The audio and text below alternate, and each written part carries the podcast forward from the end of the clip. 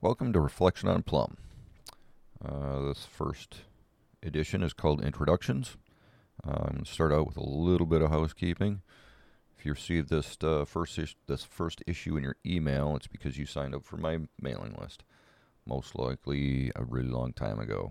And it's understandable if you don't remember signing up, because this is the first thing I've ever actually sent.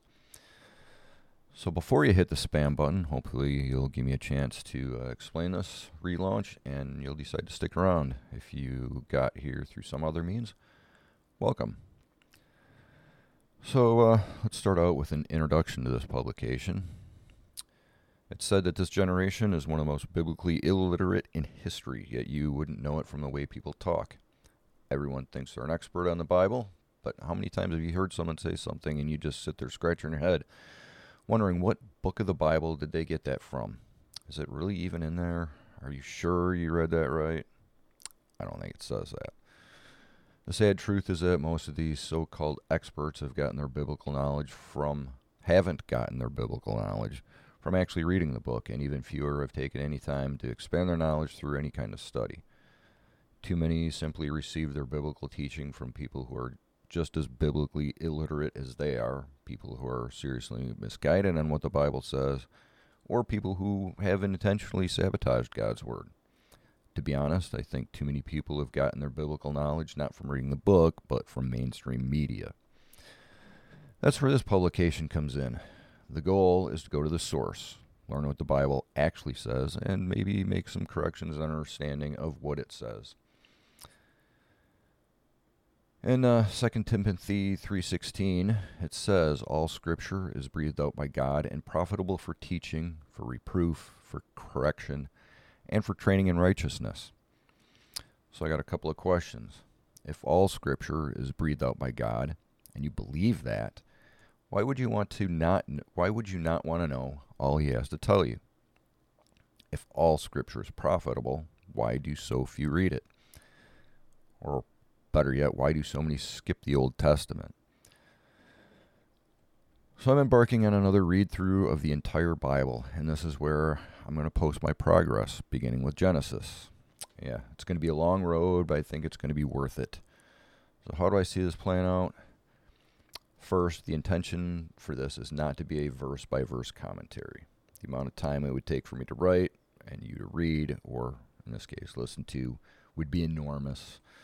Besides, verse-by-verse commentaries already exist. What I envision is a journey that ideally we take together, we both read, and I highlight what I believe to be especially important in today's landscape. 2, we won't agree on everything. I'll skip things you think are important, and I'll highlight things that you think are a waste of time. Either way, let me know. We can have discussions. 3, generally speaking, this isn't going to be a deep dive. I believe that most of what the Bible has to say, it says in a way that is accessible to the masses and rather easily understood. I believe that most of the misunderstanding doesn't come from hidden messages or meanings, but a lack of understanding due to time. Things were clear to those who read the Word 2,000, 3,000, 4,000 years ago, but they aren't quite as clear to us simply because we live in a different time. Number 4 is context. First, while this is aimed at Christians who believe that the God of the Bible is real, I understand that there are many of those who don't believe that.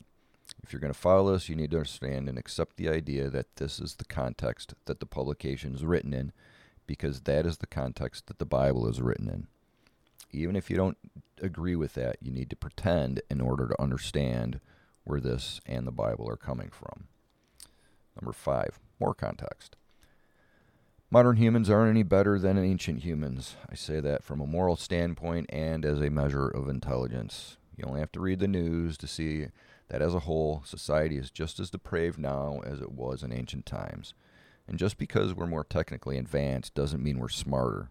Some of the ancients accomplished things that were mind-blowing, and how they did it still eludes modern scientists. I have a couple of links here in the article for an article called The Astonishing Achievements of Our Ancient Ancestors, another one called 10 Things the Ancients Did Better Than Us. Both of them are worth a read. Number 6, The Bible contains some things that are uncomfortable. We all know it. Anti-Christians love to point them out. I'm going to discuss some of those here. Some of them are taken out of context. Some of them are taken out of context intentionally. Some of the topics are just plain hard to deal with, and some of them we just don't like because it speaks to our own faults.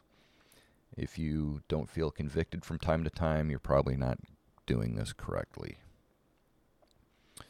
Short introduction to myself. I've been blogging on and off under the title Reflection on Plumb for a number of years. And even though most of what I posted came out through the eyes of a Christian, most of the posts were also politically related. It was never really my intent, but it just seemed to come out that way. Politics drive me up the wall. And a lot of those posts just kind of flowed naturally. Earlier I talked about how everybody thinks they're an expert. I don't think of myself as an expert. I do, however, consider myself to be biblically literate. I've read the Bible cover to cover a few times, and I've gone so far to get a bachelor's degree in pastoral studies. While I can't quote Bible verses off the top of my head, I have a pretty good recall of contents and context. I also admit I don't know it all. There's just too much to know, and I'm still learning and will continue to learn, even if, God willing, I make it through this whole Bible with this publication. The plan, however, is to know more then than I do now. I'm human. I'm imperfect, but I try not to read into the scriptures. When I read and study, I always have this following question in my mind. What does God want me to get out of this? That's the approach I'm going to continue to try and take as I work my way through this Bible again. So that's enough rambling. However, you should have a pretty good idea of what to expect, and now that I've written it down, I have a guidebook to help me stay within the lines. This biblical content commentary newsletter and podcast will always be free. Commenting will be reserved for paid subscribers, as well as bonus material that will be coming. The Bible calls Satan the father of lies, and he's been busy. Unfortunately, he's also been successful. Hopefully, we can dispel some of those lies. So hopefully you'll sign up, follow along, we'll learn together, and don't forget to tell your friends.